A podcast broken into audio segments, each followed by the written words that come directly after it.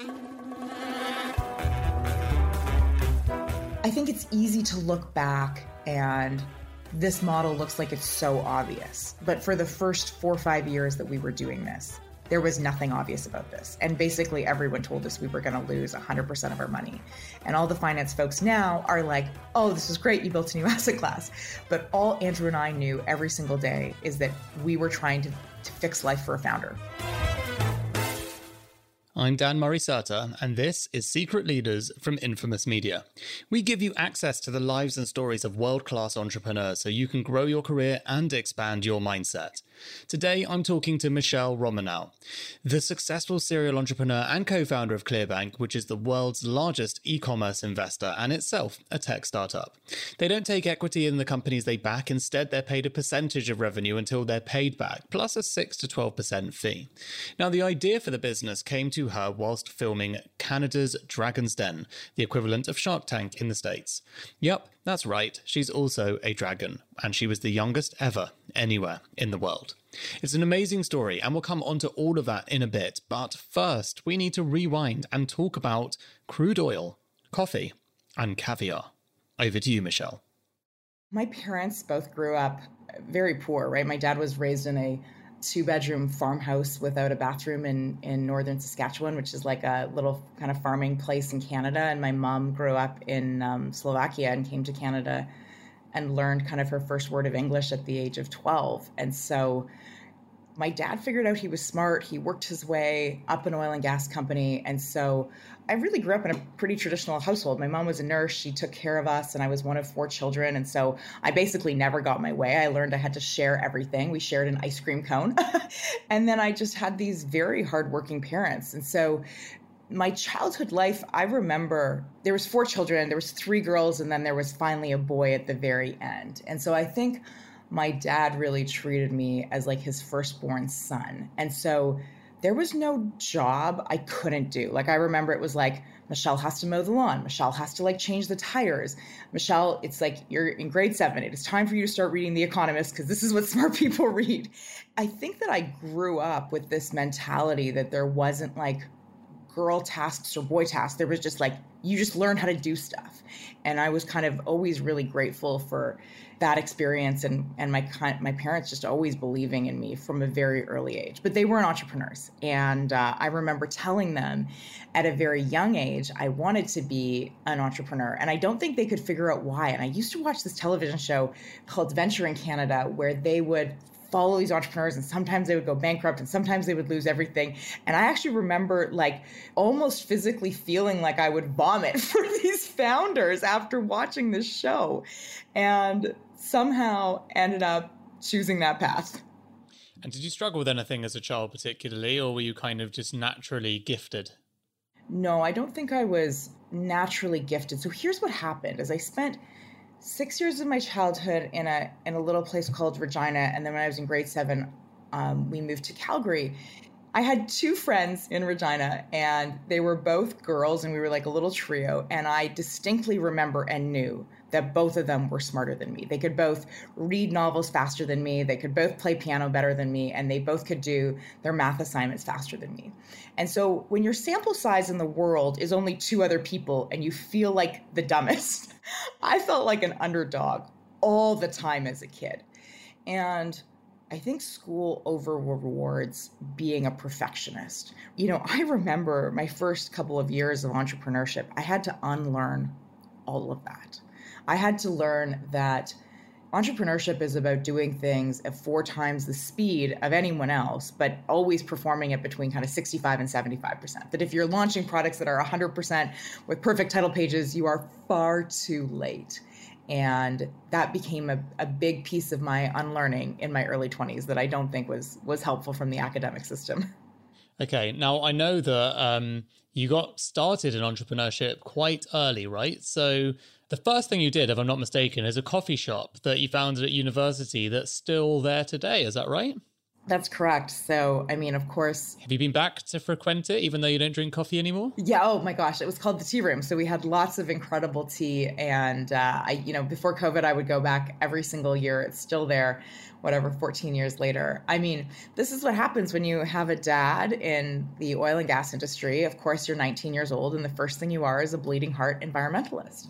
So i said look let's see if we can create a truly sustainable business one that has no consumer waste we'll take a simple high margin business like coffee and see if we can do this. And ended up working on this in my undergrad opening up opening the tea room up in my fourth year, and it had uh, had really cool environmental initiatives. We had all these like red wriggler worms that would eat through all of our compost, and then we would sell that to farmers. Like it was very creative, and um, I'm genuinely so grateful for that experience because if I wouldn't have had a piece of early success, I would have never started thinking that I could start my career by being an entrepreneur as opposed to taking a job. And it was really this experience opening up the tea room, meeting two founders in undergrad. I mean, I met these two guys, Anatoly and Ryan. Anatoly, I'm still incredibly close with today. And we just started playing what's the next million dollar idea and spent our fourth year completely brainstorming what we should do until believe it or not, we figured out that worldwide supply of caviar of all products. I mean, we had never even eaten caviar. I'd never gone fishing before, right? Like this was so absurd. We figured out the worldwide supply of caviar was down by 95% because the world had overfished the Caspian Sea. And so we were crazy enough to fly down to one of the plants in the in the US. I remember we bought these like $300 tickets which seemed like so expensive at the time. We showed up and we said, hey, we're like students doing a research project. Like, will you give us a tour of your facility? I, I can't believe they allowed us to tour their farm. And we built a business plan to start a caviar business, and we won about $100,000 in, in business plan competitions. And that gave us the money to actually graduate, say no to our job offers, move to the East Coast, and genuinely build a fishery from scratch. And that's how my career started. And when you say the East Coast, you mean the East Coast of Canada? Yeah, the east coast of Canada. You know, this is exactly what it sounds like boats, fishermen, my hands knee deep in fish, like the whole nine yards. And our thesis was right. Chefs couldn't find the product, so they loved it. But the problem was we went into a giant recession in 2008. And there I am, 21 years old, selling the world's most unnecessary luxury product. And certainly at that moment, if I hadn't realized it before, I realized then, like the world owes you absolutely nothing. That everything can fall apart in a second, that it can be your fault, it can be the market's fault, but it doesn't matter. But I was going to have to pivot if I wanted to be successful. How does one pivot a caviar business? Like, just take us through the fact. So you've moved over to the East Coast. You know, what, what was your setup? Had you taken investment? How much were you in for? What was your actual? How many employees did you have? What was the setup like? Like, set the scene in 2008 when this when this shift happened. So we had moved to New Brunswick. We had set up this fishery. We had, you know, multiple fishermen. I mean, these fish were exceptionally valuable. They could be worth between five to ten thousand dollars each. So you actually didn't need a, a many people to make a lot of money. And we had sold to probably a hundred high-end restaurants and hotels across Canada.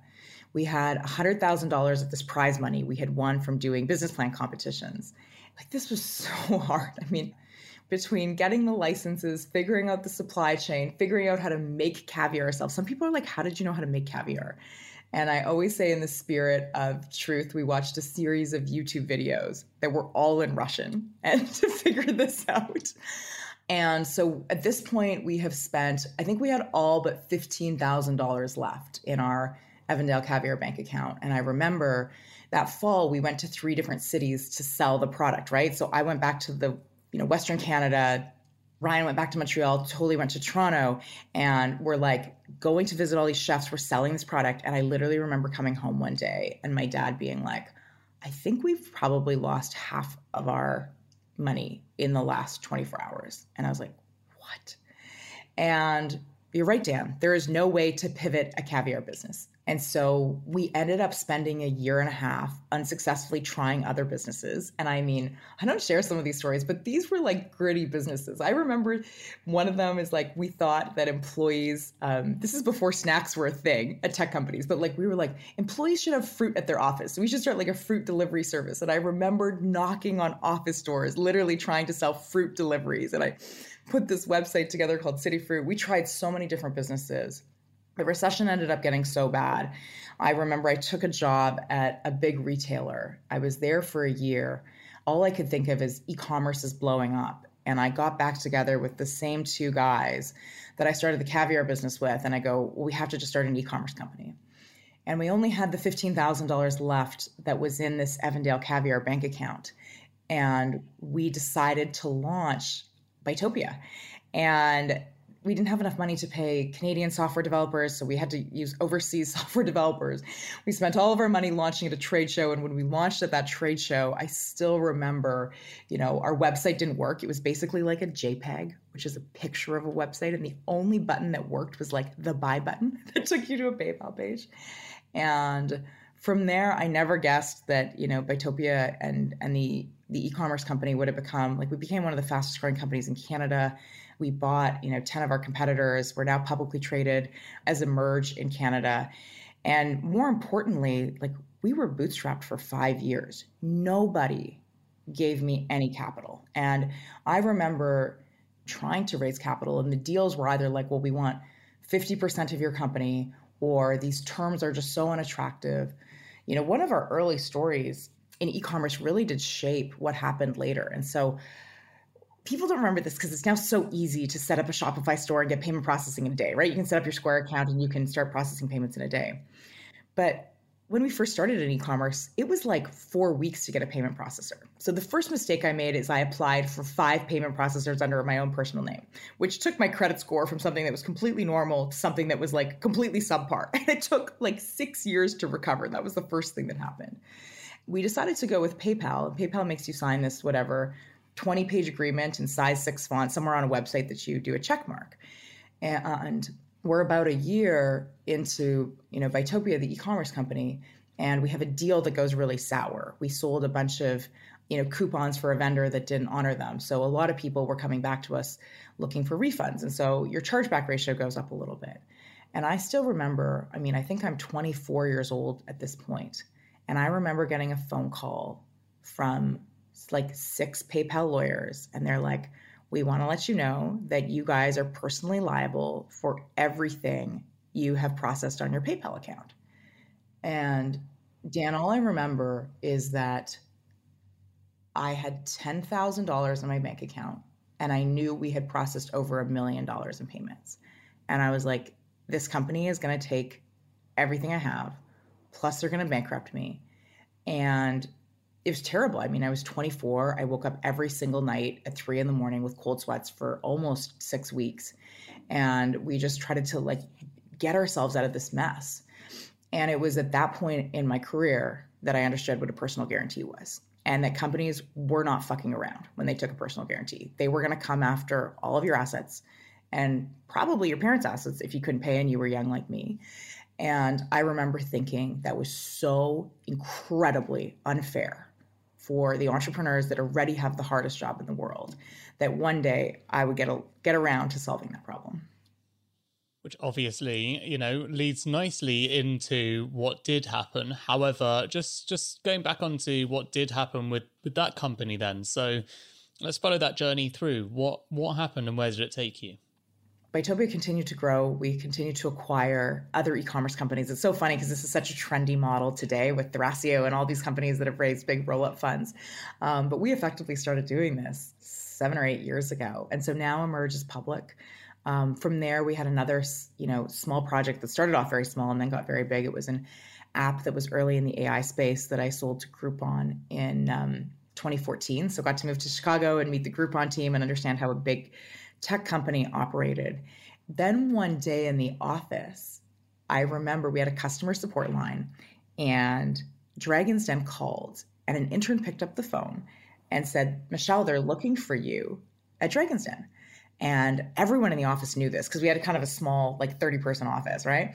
And I was like, this has got to be a joke or like a prank call or something. And I got on the phone and they go, no, we've seen you in a magazine article. We'd like for you to audition. And in the back of my mind, I'm like, I'm sure they have the wrong person, but I should just go and do it. and so I went, and the way you audition for Dragon's Den is they mock up the show. So they have eight other people that are auditioning, and they bring in an entrepreneur, and they're pitching, and everyone's talking over each other and I couldn't get any words in. And I just felt completely deflated as I left there. And one of the producers came up to me as I was just leaving and they go, We are thinking of producing a web series and wanted to see if you were interested in being a part of it. And in the back of my mind, I was like, Oh, that's so nice, but that's what they like. Tell the losers. I mean, that's what they tell the people that that didn't get the chair. And um, believe it or not, they called me back and we made this little web series that was a kind of a tech version of Dragon's Den called Next Gen Den. Smaller deals, all tech. I got three days of filming in. I got to figure out what television was like, how to build sound bites. Then that fall, I was asked to join the main show and I was 28 years old. I was the youngest dragon, I think, in everywhere the, the show is made. It's called Shark Tank in some jurisdictions, called Dragon's Den in, in, um, in others, but it's all the same Sony format. And you know i then moved from from being this like gritty kind of entrepreneur hustler into being an investor for the first time in my life what comes after hustler and investor stay tuned to find out about the founding and building of clearbanc and how to keep going with your idea after hearing no 249 times. Back in a mo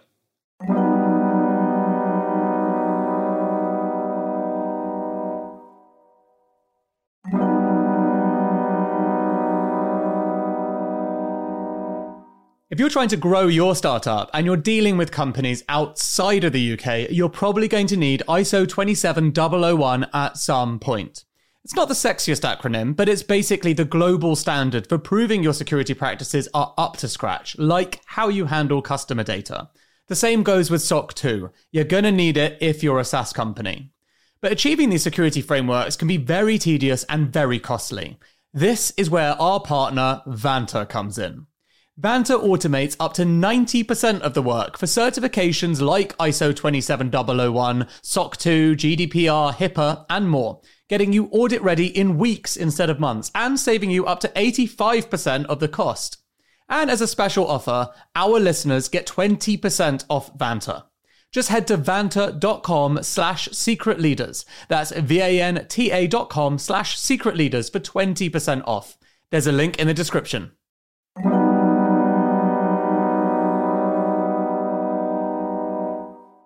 Look, you know I'm fascinated by AI, but until the machines take over, there's only one thing that's going to determine your company's fortunes people.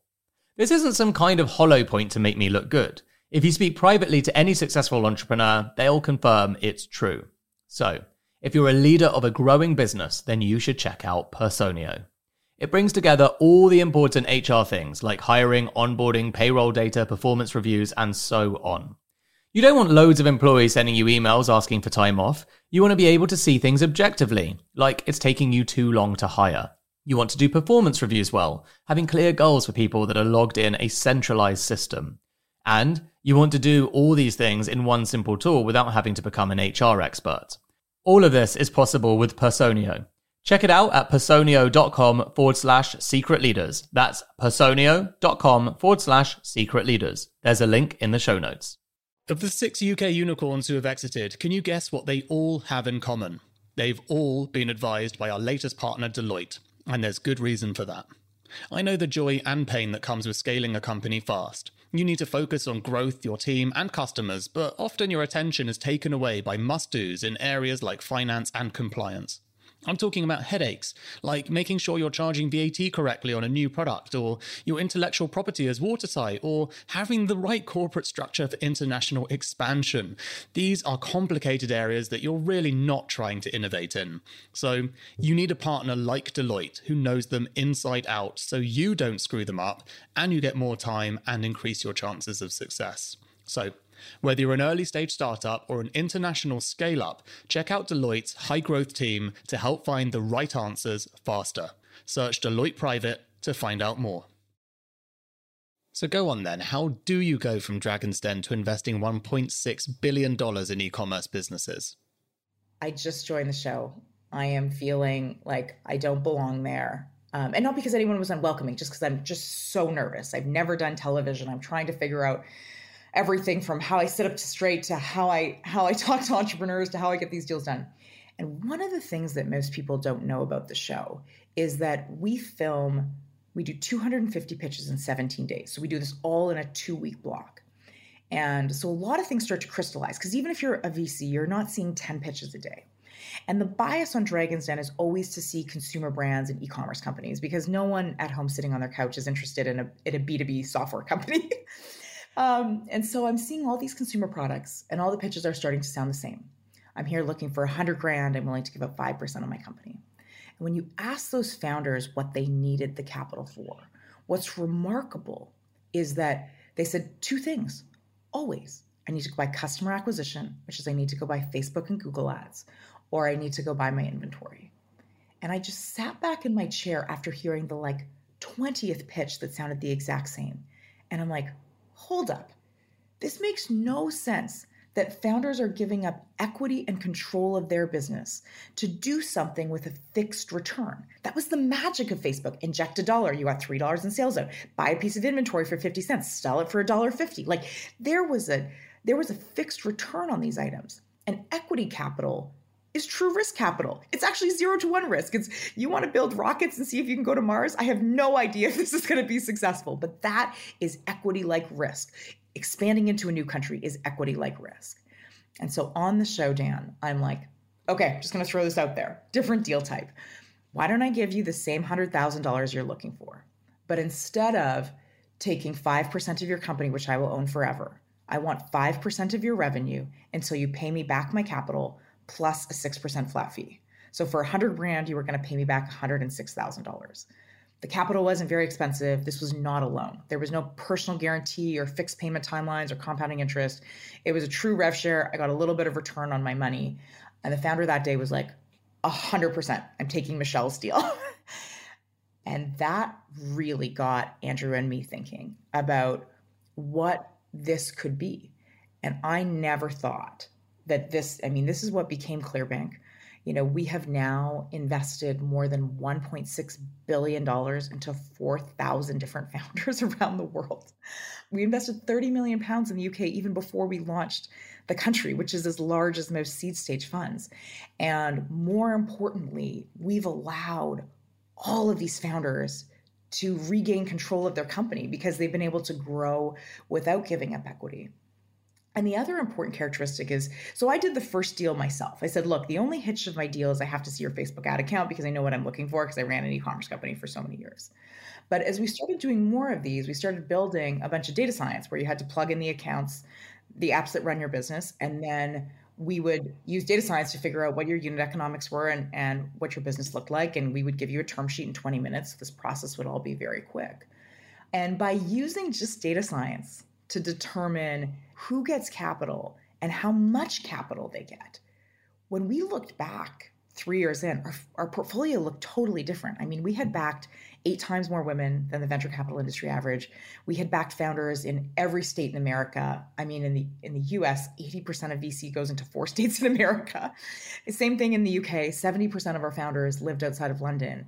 And we had just totally changed the game for founders and have inspired this model in in many other places around the world. And so it's been um, it's been an absolutely surreal experience, to be honest, uh, to be a part of something this big.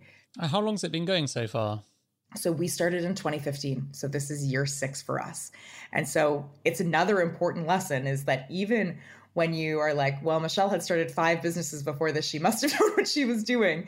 This e commerce product was the third thing that we tried at Clearbanc. And this was the, the one that finally worked. We originally started doing um, capital products for Uber drivers and then for Airbnb hosts. And we had run, we were got this idea from the show. We were running this little side experience on e-commerce, and it turned out to just be a massive idea. And now it's not just capital we provide, it's the network of other founders. It's a ton of advice. We give you recommendations on which partners you should be using. We have a buy sell network where we've, you know, when founders are looking to sell their company, the last company we sold was for $17 million. It was game changing for the founder.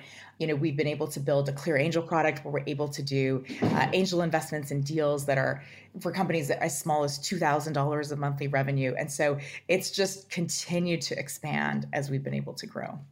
It's amazing. Um, how did you actually get it started then? So, who are your co founders? Um, how did you meet them?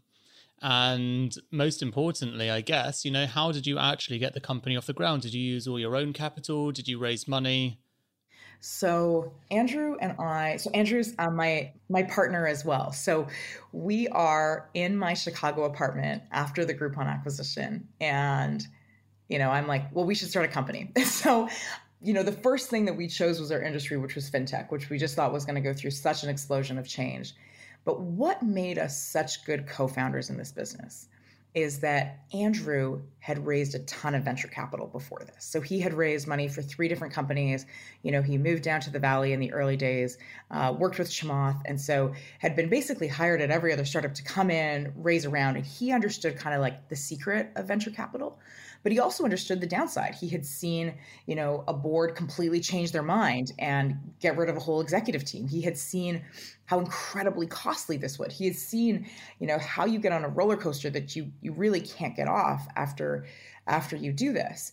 And, you know, my experience was I had bootstrapped all of my companies before Clearbanc.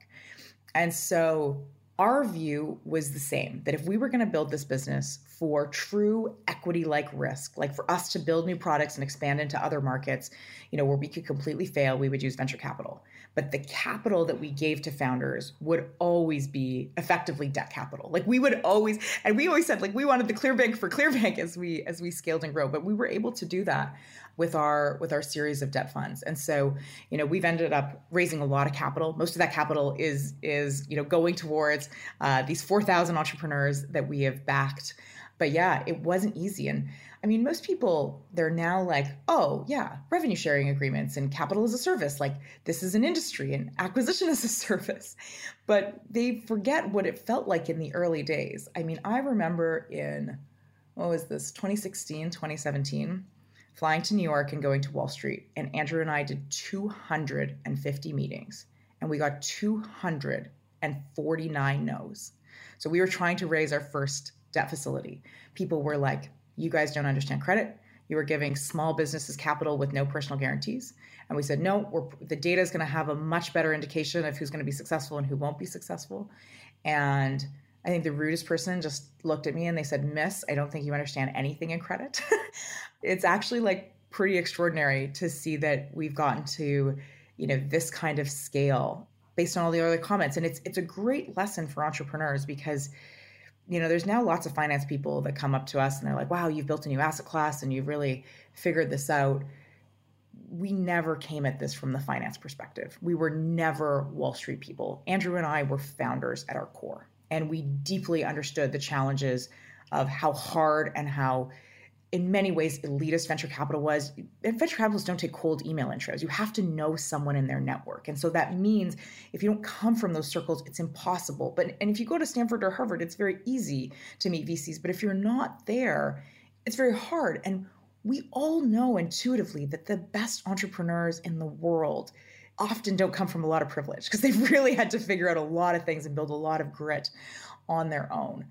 I think it's easy to look back and this model looks like it's so obvious. But all Andrew and I knew every single day is that we were trying to, to fix life for a founder because founders have limited access, they have no time. And so, this process of fundraising taking three to six months, you completely take your eye off the ball. And that we could do something that was far more that was just less dilutive than than what existed today. And at the end of the day, founders should own their business because they're doing all of the work, right? You look at this recent crop of IPOs, Dan, and it's like, you know, even the most successful founders of the last 10 years, they're owning six, seven percent of of their companies. And we're taking this as it should be normal. I mean, when Bill Gates IPO'd Microsoft, like he owned half of Microsoft, right? You know, the understanding in Silicon Valley used to be that by the time a company goes public, and companies were going public earlier back then, but it's, you know, founders should own a third and employees should own a third of the company and investors should own a third. Now we're at the point where investors are owning, you know, 80, 90% of these companies. And so ultimately, founders are starting to think about that. And they're starting to think about, okay, if I'm going to do all this work, I should think about how I retain as much ownership as possible. Yeah, I mean, I couldn't agree more. Um, it is a massive problem. And it's a massive problem, particularly somewhere like the UK. I'd love to know what your experience has been um, ob- observationally in Europe, even versus the USA and, and Canada. So, the first thing is, I don't think the US doesn't have, it's not perfect, but the innovation ecosystem there is unique. And I, I would actually say everywhere else in the world is a lot different than that. Um, and so I don't think this is a specifically a, a, UK issue or a Europe issue. It is actually, I mean, it's it, we have the same issue in Canada where people are asking for a bigger percentage of your company. They want more traction. They are willing to take less risk. They don't celebrate failure the same way. And I think it is one of the reasons the United States, despite all of their challenges have been so successful in building just incredible tech companies. And it is it is one of the few things we should emulate. Here's the reality of being an entrepreneur. Failure is a byproduct of success. Every single idea pivots or iterates to get into a big innovation. And that means there is a lot of egg on your face as you are doing this. And, and the more your investors are giving you a hard time, the harder that is. Even when you look at the, the great entrepreneurs in Europe, I mean, they went through the same journey. The entrepreneurial journey is the same no matter where you are. But here's really what changes. I think ultimately in the US, there is also just way more competition. And so then that's where, you know, equity percentages get driven down, where there's just there's just more people competing for funds. And so we've seen this, and that was one of the reasons I was so excited. I mean, we launched Clearbanc in Silicon Valley. We were, you know, found a lot of product market fit because founders were just giving up too much of their company, or even still there, did not have access to venture capital. And so then every international market we've gone into, right? Canada, the UK, we've seen even stronger demand because the venture capital ecosystems are just less developed and they're less competitive. And so this gives entrepreneurs another chance. I mean, you know, you take a hundred thousand or a million or or five million pounds from Clearbanc, like you can really drive your revenue. So by the time you are going to VCs, if you want to take that route, you have a really beautiful growth curve that's following behind you. But I do think it is one of the it is one of the things that really varies uh, internationally way more than it does in the US. And we've seen this time and time again is that there is just not the same respect for failure. It is just seen as truly like you you didn't make it. We've just had so many cool companies in the UK, like Straight Teeth Direct. Uh, we backed Temperley London, which um, you know is a great brand that Kate Middleton wears that um, has started growing way more online. But here's the last thing I'd say: I would be optimistic for all entrepreneurs because of this, because COVID just shaked absolutely everything up, right? Now you no longer, um, even when you're raising VC, it's all over Zoom calls. Now people are looking at businesses very, very different. And so I'm, you know, optimistic that this is actually now changing. I agree. What's, I mean, you can't, they can't all be successes. So what's the biggest mistake that you've made at Clearbanc? I think as you grow and scale, I mean, certainly we've had companies in our, our portfolio that have not been successful.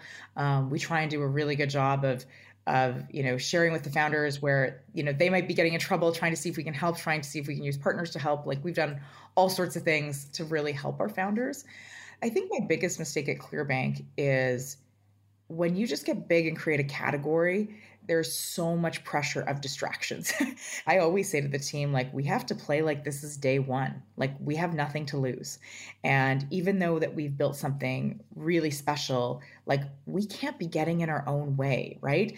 And that's what happens. And I'm, I'm making this transition now from a leader of what was a scrappy startup for years to now, you know, 280 employees. And it feels a lot different. And um, I'm figuring that out uh, every single day.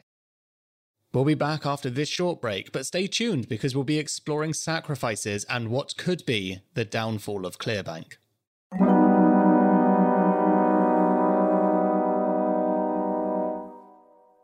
Every entrepreneurial journey leaves its marks, so I wanted to know what the biggest struggles and learnings have been for Michelle during the meteoric rise of Clearbanc.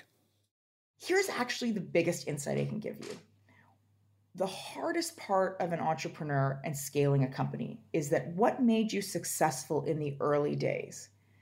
Everyone says says no to you and you're so used to people doubting you. And then when you get that win you're like oh it was worth it. It was worth you know just being super gritty and just determined and just persevering and like wow all those people that that told me i was wrong now this finally worked.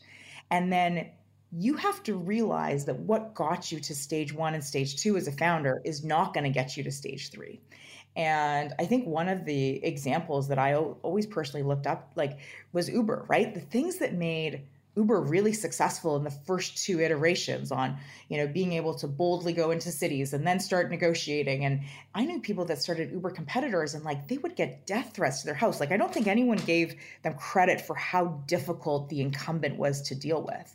But clearly what made that company successful in the early days is what led to its downfall later.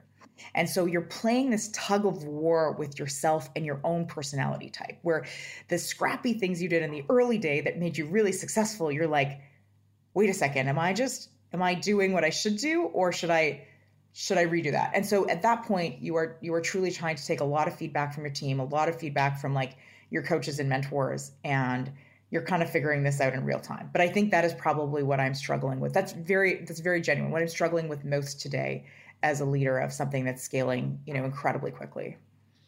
Let's say we fast forward in it's five to 10 years in the future, and sadly, Clearbanc hasn't worked out. Why do you think that would be? What's going to stop you from winning? I think when founders stop fighting the good fight and they start believing they're invincible and they are not constantly innovating and disrupting their own product. And one of the examples we saw of this was was I mean I saw this this very early in my career was BlackBerry. It was such a huge Canadian success story, and you know they all laughed when the iPhone came out. They were like, "This is a kid's phone," and the iPhone was not a kid's phone, and it was the cockiness. It was getting distracted with other things, and Andrew and I have sneakers on them that say day one. Like our mantra to ourselves and to our team is like we haven't built anything yet. Today is day one all over again. And we need to look at the market. We need to reevaluate if we still have the absolute best product, if we would still, as founders, take our own product, how things are changing, what else founders need, and do that with a lot of humility. Because when you get successful on something, especially when so many people have doubted you, it's very, very easy to say, you know, you got you got the golden product. And that is why Clearbanc will fail. If fundamentally as a team we start acting and thinking like we've made it and we stop that that innovation cycle and we and we stop questioning ourselves. That's where founders and companies you know consistently get you know into trouble. And i think you know personally i just like i'm like anyone else i just worry about getting tired. I mean this is not a part-time job. This is a every moment of every day job and i get that that is the requirements that is needed as an entrepreneur. This is not this is not a job where you get weekends off and evenings off and anything off. You just you are constantly thinking about the problems and challenges your businesses have. And I don't mind that because I love what I do. Like I feel I feel incredibly blessed and privileged that I get to do the work that I that I get to do. And I think about, you know, if I was born two generations earlier, I would have never had the shot to be this kind of entrepreneur, but I would have had this exact personality type, so I would have been very frustrated in this world. But yeah, I think then that I'm like I think about, you know, my own like mental health and well-being and like am I and my peak performance to continue to drive this forward because I think that's just as important as anything else. And I mean, a couple of things I'd love to pick up on there. Like one of them, you said a couple of generations ago, you wouldn't have had the opportunity. Do you mean uh, on the basis of your gender? Oh, I mean, I'm sure, right? I look at I look at my grandmother's career options. I mean, my grandmother is two generations away from me, and her career options were kind of like school teacher, secretary, nurse.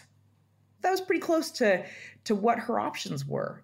You know, I can tell you, Dan, I would have been a I would have been a terrible secretary. I would have questioned everything my boss was doing. I would have done things my own way. It just wouldn't have been the same. And I don't I, I think I have a lot more patience for the innovation cycle than I probably do, you know, teaching kids how to read. But you, it's interesting because you said that you've actually funded eight times more women um, than equity VCs have, um, all because you've removed unconscious bias. So I guess I wanted to pick up your your statement of who you are today and the career opportunity you've been able to fulfill in line with your personality and obviously market timings and the world just waking up to simple things like equality. And the fact that actually your own business has uncovered just how much work there really is to do if simply by using an algorithm you've created eight times more female funded businesses than one to one meetings. I mean, there is a lot to be said in those two statements coming together just on how much work needs to happen. Completely. I think that that's why this model was just so explosive because you know, yeah, two generations ago, people, the prevailing belief was not that women could be incredible founders, but I think women can be extraordinary entrepreneurs. And we've seen that time and time again that they take, you know, totally different perspectives. They can build things that have incredible brands and incredible meaning. And yeah, I mean, we've backed eight times more women. That's amazing to me. And it's not because we gave them anything special. We actually just recognized that they had incredible businesses with incredible unit economics to begin with. And we didn't require this process of, you know, you pitch and you tell your story and you got to sell a big enough vision, all of these human characteristics that we made up that were largely based on pattern recognition, right? Like VCs talked about how strong their pattern recognition was. Like this guy looked like Mark Zuckerberg and the way he talked and the way he thought in that early days. And I'm betting on another one of those. Like our pattern recognition was what's your growth rate? What's your unit economics? How much of your audience has you penetrated? And and do you have a chance to grow here? And it uncovered i think something that's that's pretty enormous that is a that is a great opportunity. And again it's like anything else. The more women we see being successful the easier it is for the next generation to believe that that is a completely normal career path.